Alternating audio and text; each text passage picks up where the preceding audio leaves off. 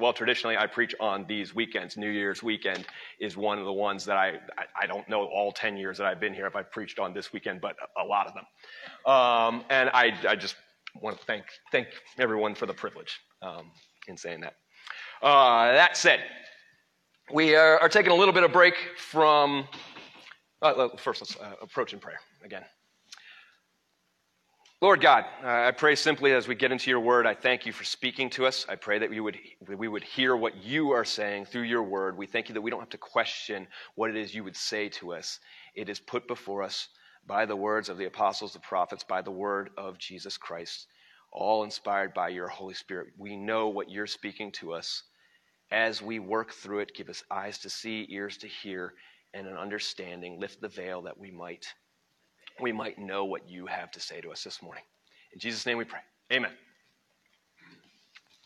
So, uh, again, we're taking a brief break from our First Samuel uh, passages uh, that, that, Clark is getting into. We, I, I, said this, I don't mean this as a bad thing. We've, we've gone, done three Old Testament books in a row. That's not a problem, it's all the Word of God. But we've gone Genesis, Exodus, and going up to Samuel. So, for this holiday season, you're getting a New Testament break.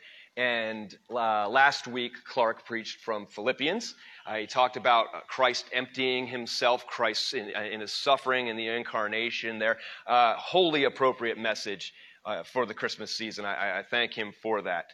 Um, eh, the, uh, it's good for us to remember that as, as sweet and serene as the nativity scene may be, Christ was born to be a suffering servant. That is um, uh, something that we are very privileged that we can celebrate uh, his sacrifice. And of course, we celebrate his sacrifice not because it stops there, but because it led to defeat of sin and death and hell and his resurrection. But again, uh, just continuing to, to have a little break for the holiday season there, uh, I, uh, I did just have a longtime friend of mine in this congregation who doesn't look like he's actually here to hear me say it, note that I frequently will default to preaching from Romans whenever I uh, break and pick my own scripture. And that is true, they are right. Not that I've not used others, but I do uh, like to preach from Romans. And uh, I, I, was reading and thinking that I have not prepared a whole sermon from Romans chapter 5 in this last decade, so I wanted to do that. And hopefully you can see that I did so in order to complement last week's message as well. Uh, so that said, here is today's scripture passage. Romans 5, verses 1 through 5. Uh, you heard me read most of it for the kids there. A very familiar set of verses to us who have uh, been longtime members of Christ's church. Romans 5, 1 through 5. Therefore, since we have been justified by faith, we have peace with God through our Lord Jesus Christ. Through him, we have also obtained access by faith into this grace which we stand, and we rejoice in hope of the glory of God. Not only that, but we rejoice in our sufferings, knowing that suffering produces endurance, and endurance produces character, and character produces hope, and hope does not put us to shame because God's love has been poured into our hearts through the Holy Spirit who has been given to us. As God's Word, and over the years, I've pretty much stuck with a formula in my preaching where I'll present your, the scripture text to you all, and then I'll have try to have my personal illustration. And in the last decade, I don't expect everybody has uh, paid attention to my every illustration, but I know I've told you know stories of my family life, uh, growing up with my brother who has very extreme cerebral palsy. I know I've, I've mentioned uh, uh, that my wife and I had some difficulty uh, having children. I've had various academic struggles or struggles in my military career that I've mentioned. Uh, financial woes that included, you know, struggling to pay for an underwater house in a real estate market that I didn't create. Um, I've talked about those, and I, have mentioned before that I had a brief period of uh, anxiety, depression, and insomnia that made me think it was a mental health emergency. And uh, and uh, all of those, all of those are uh, kinds of life situations that I think are fair to have to say have an element of suffering to them. And I know a lot of you can relate to those situations, and it's very likely that you have your own personal stories. It's not likely, it's sure. You have your own personal stories of suffering uh, that are truly sorrowful, and I pray for God's uh, peace and comfort to you all in that. I know some of what, what some of you are dealing with right now. And so I'd be, I would uh, be remiss that if I didn't uh, make mention in, in, with my most recent bout of suffering, a lot of you know this, um, uh, I, I, need to stop talking about it. But A few weeks ago, I had a kidney stone, and it was my first one. And a kidney stone is one of those things that not everybody has, but enough people have them that everybody wants to tell their personal story about having it. They just do. Um, like I said, I need to stop uh, talking about it. Um, it, it. It's over with for the moment, as far as I can tell, um, and nothing went wrong to where it became uh, particularly dangerous. There were no infections or anything. Uh, but man, do those things hurt! They just do. What, yeah. Uh, and, and, so I'll tell you, I, I, the, all I'll mention about it is I went to urgent care twice in the first 24 hours that I had this thing. Um, and I won't tell you the, sto- the, whole story. If you want to hear the full animated version, the second time I went to urgent care was in the middle of the night, and it involved me crawling all the way from my basement across the frosty grass in the middle of the night out to the car with Wendy just being quite frenzied and yelling at me because I wasn't wearing shoes or a jacket or, or pants. I was wearing shorts, but I wasn't wearing pants. And so she was all upset about that. And again, I'm, I'm low crawling across the ground in agony, just trying to get to the, just to get to the car and she's yelling at me about pants and I'm like, being cold is not what's important right now. I need to get in a vehicle and get to the, to the hospital. So that, that's just a picture of what that suffering looked like for me. It got better, but it still took a while. Anyway, that said, that said, uh, if you want the full story, it's even longer than that. Suffering comes our way in this life in many different forms, in many different ways. Why do I mention a whole bunch of different kinds of suffering instead of just one? Instead of just one example right now. Like I said, I like preaching from Romans almost by default for a couple reasons. One is that I think the passages are so straightforward that if you just read them carefully, they pretty much preach themselves. Uh, this is one of those passages. and secondly, I have several good reference books that I like to use uh, for that.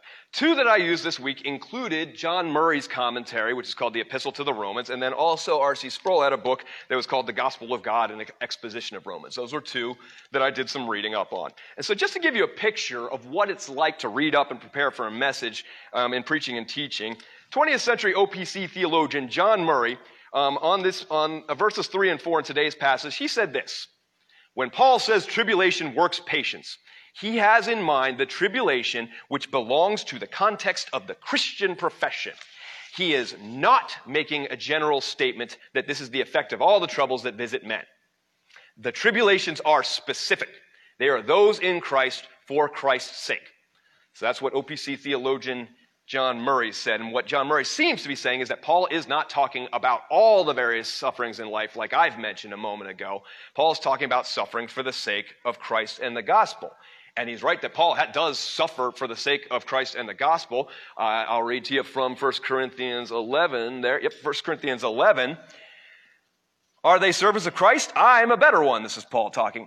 I am talking like a madman with far greater labors, far more imprisonments, with count, far more imprisonments, with countless beatings, and often near death. Five times I received at the hands of the Jews the forty lashes less one. Three times I was beaten with rods. Once I was stoned. Three times I was shipwrecked. A night and a day I was adrift at sea on frequent journeys, in danger from rivers, danger from robbers, danger from my own people, danger from Gentiles, danger in the city, danger in the wilderness, danger at sea, danger from false brothers, in toil and hardship, through many a sleepless night, in hunger and thirst, often without food, in cold and exposure and apart from other things, there's the daily pressure on me of my anxiety for all the churches. Certainly, Paul is talking about suffering for the sake of the gospel, suffering for the sake of Christ there. So I have no doubt that that could have been on his mind. But when we go back to our Romans passage, is that exclusively the kind of suffering that Paul is talking about in our passage today? And so here's the thing. Like I said, two different books. In R.C. Sproul's ex, uh, exposition of Romans, in regards to the same verses from chapter 5, he says this Paul is saying that if God is in control, then the most bitter human experiences we are called to endure death, disease, the loss of loved ones, war, terror, all of these things that we dread in the depths of our beings become not only tolerable, but we can actually glory in them because we know that God has promised to redeem every pain that we experience. So, Sproul there is saying that these verses are in reference to all kinds of suffering that come our way in life, not just the specific sufferings for Christ's sake, as John Murray asserted. I would, I would put those two statements together. And I tell you this mainly because I want to get across to you what it's like to try and rightly handle the Word of God. I've got two known and respected Reformed Presbyterian teachers writing different things about the same verses. We are not as homogenous as a Reformed Presbyterian community as some people might think. So then the question is, who's right here? And I will tell you, I'm going to tend to agree with Sproul that this passage has in mind to rejoice in all the various sufferings in this life, not just those sufferings that come our way explicitly because of Christ. Now, I will say, Christ is the one upholding the universe. Christ is the one uh, uh, that uh, we, we glorify in everything that we do. So there's a sense in, the way, in, in which uh, all of our sufferings are for the sake of Christ. But that said, I just mean that in distinction uh, uh, from things like persecution as Paul, as Paul experienced. So again, why do I say that, that I would say that this is applicable to all the various sufferings in life? With all due respect to Murray interpreting Paul in light of Paul's own experience and noting how Paul suffered for the sake of Christ and the gospel, that's absolutely true. Paul also famously was kept humble by suffering with the thorn in his side in 2 Corinthians 12. And so the, yep, we do have it there for you on, on, on the overhead. And the thing about the thorn in that side is Christian thinkers love to speculate on that. Christian thinkers love to speculate on things that, two, two things that, that, that irritated the life out of me, though, that people love to speculate on are who wrote the book of Hebrews? We don't know. and what was the thorn in Paul's side? We don't know. We don't know what the thorn uh, uh, in Paul's side was. As much as we might want to speculate it was something in, in, um, in relation to his ministry for the sake of Christ, what we know is he had some sort of suffering to keep him humble, to make him boast in his weakness. So Paul is very acquainted with general suffering as well, is what I would say here. Paul boasted uh, in the weakness that was the thorn, and it could have easily been any kind of suffering as far as we know. I think the scripture is intentional in that. I think when we don't know something, it's because God doesn't need us to know. Um, now, beyond that, as far as the scriptures in general go, apart from Christ on the cross, our greatest picture in, of suffering in the scriptures, which Paul certainly would have known, is Job. Uh, we know that Satan approached God calling for God to inflict suffering on Job so that Job would in turn curse God. And God, of course, knew that would happen. So that's the cosmic picture of what's happening in the book of Job. But that said, there's no earthly reason listed for Job's suffering at all. Uh, there, he's, uh, he's not being persecuted for anything he's done, and he's not facing the consequences of any particular sin. He's suffering. He's suffering um, in losing his family, his possessions, his health, and he suffers in general, but he never curses God, although he does certainly wallow in his own misery. We see that with the verses that I have there uh, for you. Job 30. My inward parts are in tur- turmoil and never still. Days of affliction come to meet me. I go about darkened, but not by the sun. I stand up in the assembly and cry for help. I am a brother of jackals and a companion of ostriches. My skin turns black, falls from me, my bones burn with heat. I got to imagine that hurts more than a kidney stone. That said, I've spent a significant time about talking about suffering here. Suffering is a key word in our passage from Romans 5 today, there in verse 3. And really, I spent all that time on suffering to let you know that our passage is calling us to rejoice in suffering. I do believe that that applies to all kinds of suffering in this life. However, while I'd contend that suffering is a key word that is integral to our application of this passage, and in spite of all the time I just spent talking about it, about half our message basically, suffering is a word that draws our attention because life is hard and we all experience it in various forms. But it's not actually our main point here. The main point of this passage is actually not about suffering. Rather, our main point in Romans 5, 1 through 5 is actually telling us the benefits of being justified. That's what we've got here. So let's go back to the passage, verses 1 and 2. Let me read again. Therefore, since we have been justified by faith, we have peace with God through our Lord Jesus Christ. Through him we also have access by faith into this grace in which we stand, and we rejoice in hope of the glory of God. And here we're at that point where I, earlier I said this passage can just preach itself. I trust that many of us in this room were familiar with that old chestnut of a phrase that when you see a therefore, you got to ask, what's it there for, right? So this opens up with a therefore. In this case, the therefore is therefore that in the previous chapter, Romans 4, Paul's just made the case that Abraham was in fact a man of faith in God. And that faith was counted to him as righteousness. And that, that, that uh, faith that was counted as righteousness, it, it wasn't just for his own sake. Rather, it points to how those of us with faith in Christ are justified in him. That's, that's what's been set up for us in Romans 4 if we go back and read that. So we have justification in Christ, and it's this legal declaration that we are, in fact, innocent of all sin and wrongdoing, and we only have that justification, that, that legal standing of innocence through Christ's finished work on the cross, his death and resurrection. Now we know that. Now that we know that, chapter 5, uh, uh, 1 through 5, that basically gives us an answer to the question of, so what? We're justified, we're righteous because of Christ, so what does that do for us? What does this legal declaration do for us? We have three big benefits listed here, um, in, and they're spelled out in verses 1 and 2. As justified believers, we have peace with God.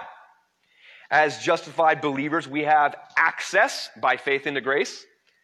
And as justified believers, we have hope of glory.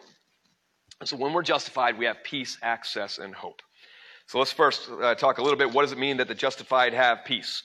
Good. Yep. Next here. Now, um, we have that statement in in uh, the beginning of our passage. If we go just a little further in Romans chapter five, not in our pericope and not in our paragraph that we've already read, but Romans five ten, it, it expounds a little bit. For if while we were God's enemies, we were reconciled to him through the death of his son, how much more, having been reconciled, shall we be saved through his life? What, do, what do we have there? The peace that we have with God is no longer being his enemy, being reconciled, reconciled to him. We may have heard that enough times in our life that, that, that seems like a given, um, but it, we can't forget that. Being enemies with God is due to our sin, and peace is coming not only through Christ's death, it's coming through his life. Imagine if the peace that we have through God only came through his death. That, what would that mean? The peace would be incomplete. There would be punishment for sins, but there'd be no reward. There would be no reward. The reconciliation is all that much greater because his life merits this eternal reward that we no longer live as an enemy, but at peace with God as a child and a friend for eternity. Both his death and resurrection are necessary to give, give us that kind of peace with God. That, and that peace with God, again, it's turning from being an enemy to a child and a friend. And why is that so significant to me at the moment there? I, what I'll say is, uh, I have that famous Christmas passage there for us Glory to God in the highest, and on earth peace among those with whom he is pleased. I, I, I alluded to, to earlier, so often we want to think of peace as just that serene scene. You know, we put out our nativities, and, you know, that, have any of us really thought about how uncomfortable laying in a manger would actually be, whether there was straw in there or not? I don't know. And those things, you know, historically, I think have been made out of rocks or really hard wood. And yet we set it up as this calm little scene that's, you know, peaceful and calming to us there.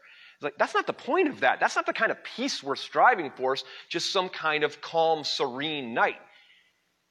The kind of peace that we have is not just a temporal serenity but it is a peace for eternity for those who are no longer his enemy. I think the ESV gets it right the way they translate this Luke uh, 2.14 phrase um, there at the end where it says, uh, on earth, peace among those with whom he is pleased. It's specifically those who he is pleased with, those who have been brought to faith in Christ Jesus to be his child, to be, to be God's children, to be uh, Christ's brothers and friends, those are the ones that are experiencing the kind of peace that we're looking for here. So that is peace, that we, the justified, have peace. Let's move on to what does it mean that we have access? I think this should be readily prevalent in our minds as we finished um, Exodus a little while ago. We had lots of pictures of access in Exodus. Um, I'll give it to you a picture from Ephesians 2:18. There we see the, uh, this phrase, For through him we have both access in one spirit to the Father.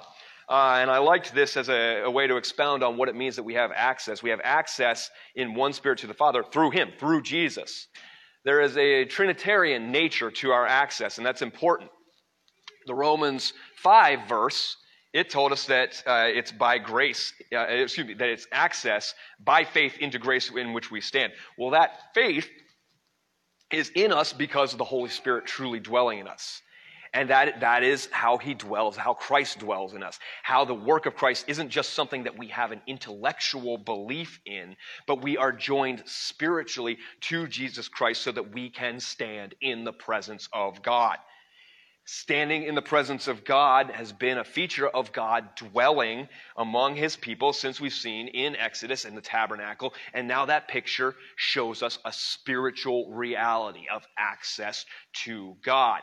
Hebrews uh, chapter 10 there spells that out a little bit more for us. Therefore, brothers, since we have confidence to enter the holy places by the blood of Jesus, by the new and living way that he opened for us through the curtain, that is through his flesh.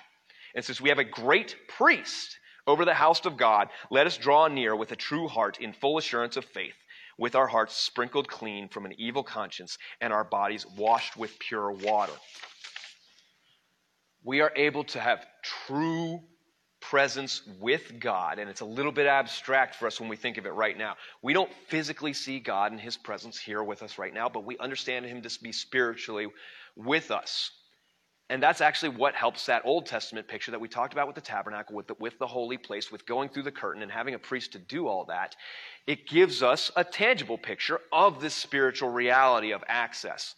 And in the past, to have that picture, we'd have this imperfect priest to sacrifice and make the cleansing, but that was always insufficient. That was always to point forward to our true and final priest, Jesus Christ who dwells in us by his Holy Spirit, who gives us access to the glory of God the Father. So again, we the justified have access to God. We have access. Now, what does it mean for us to have hope with all that? Uh, again, back to our Romans 5 verses, starting with the second half of verse 2. We rejoice in hope of the glory of God. Not only that, but we rejoice in our sufferings, knowing that suffering produces endurance, endurance produces character, and character produces hope. And hope does not put us to shame because God's love has been poured into our hearts through the Holy Spirit who has been given to us. Now, that is the whole rest of our passage here. And we've got a sequence, but hope is incredibly prominent in that sequence, in those syllogisms. We have hope in the glory of God. Surely, the great glorified state that we look forward to uh, is in eternal life with Him. Glory speaks of God's greatness, and it also speaks of a weightiness. It speaks of something more deep and significant than I think we really can truly understand this side of heaven, this side of uh, uh, new life in eternity. We have this hope in the glory of God, but in waiting, there is still suffering, tribulation, pain in this life. And again, I spoke significantly about that in the first half of our message today we tend to lose sight of that glory that is to come in the midst of our pain, our suffering, our tribulations. We just tend to lose sight of it.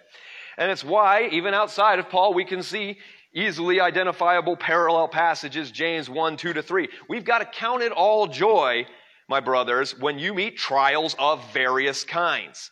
For you know that the testing of your faith produces steadfastness. Steadfastness is a lot like endurance, isn't it? Steadfast is standing firm, keeping on in the midst of suffering in faith. So we have various kinds. James talks about suffering similar to Paul in that it's all kinds of suffering. And again, we have this idea of endurance, patience, perseverance, and steadfastness. I just want to emphasize that it is not just a passive waiting, although maybe sometimes it feels like that. Again, back to my kidney stone, I just felt like I was sitting there waiting in pain for a lot of time.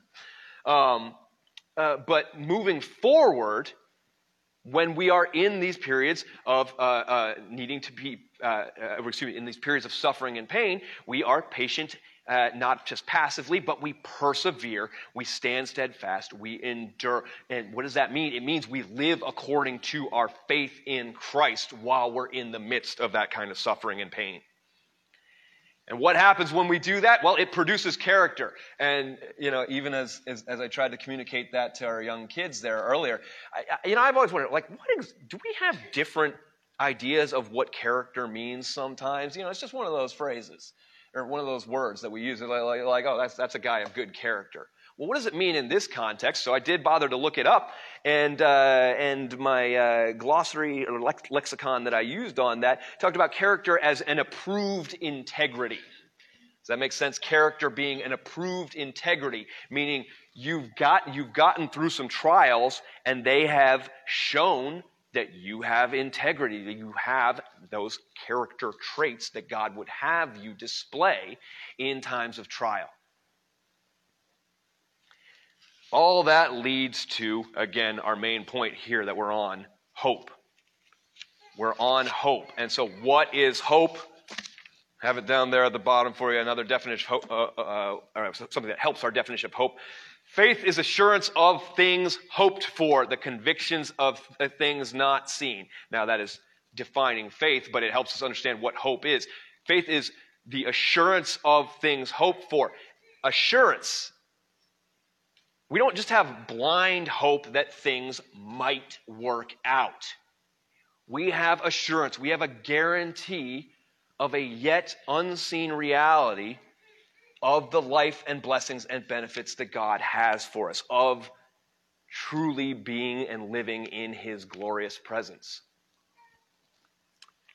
We have assurance. Hope gives us assurance our endurance, our patience, our rejoicing in suffering. It leads to character, it leads to hope, sure assurance of what is to come. And then, as, as the verses in uh, Romans uh, keep going there, we, go, we have that phrase, hope does not put us to shame. And I, and I always, for years, would read them like, how does hope put you to shame? Again, you know, you know, I, I think hope in general you know, in common parlance, you know, often means that just, yeah, I have a positive attitude that things could work out. That's, what's, that's, what, that's what I'm hopeful about. I think that's the way we frequently use the word. And why would that ever put you to shame? Why would that? Well, because that's not what we're talking about. That's, how would it be that hope could put us to, to shame uh, if, if we hope for something that's unsure? If this glory of God that we're supposed to have access to, if this justification, if um, this peace, this glory of God that we have access to, if all that, if all that is something that we hope for and hope to get to, but we don't, well, yeah, wouldn't that put us to shame? Wouldn't that put us to shame? But it doesn't put us to shame because, again, of that assurance that, that uh, we have. We have assurance of what we hope for. It's not the case that we're just kind of wishing everything that's going to work out. Our hope is a sure reality because of the person and work of Jesus Christ, the historical fact that he defeated sin and death and hell on our behalf. That brings us all back around to our, our application. Um, as I said in the beginning, I talked so much about suffering, and that's key to our, our application. Our application that is that in the midst of all of our various kinds of suffering, whatever it might be, we rejoice. I've mentioned everything from money woes to, you know, my kidney stone, and you, I have no doubt, I know a lot of us have our own suffering. There is no short supply of sufferings in this life. And so, if we're sitting here today and we have justification, then that declaration that we are innocent and righteous because of Christ, that brings us peace, access, and, and hope and it is in such a way that it motivates us to rejoice.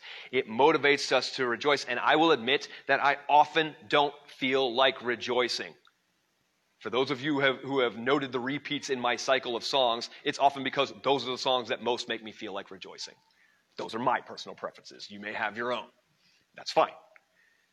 But that said, this um, our passage today in Romans 5 closes out letting us know that God's love has been poured into our hearts through the Holy Spirit. So it's not just about me conjuring up the ability to rejoice through some motivational speech. That's not what it is. It's a call to live in the reality of who we are as ones joined to Christ by his Holy Spirit in us. When we are rejoicing in the midst of our suffering, we are living in the reality of who we are in Christ, his Holy Spirit in our hearts. And so every uh, even when we are surrounded by every sort of pain and suffering, He truly in it, is in us, and He is the one that propels us forward for all that He has in store, looking forward to His glory. Let's close in prayer on that now.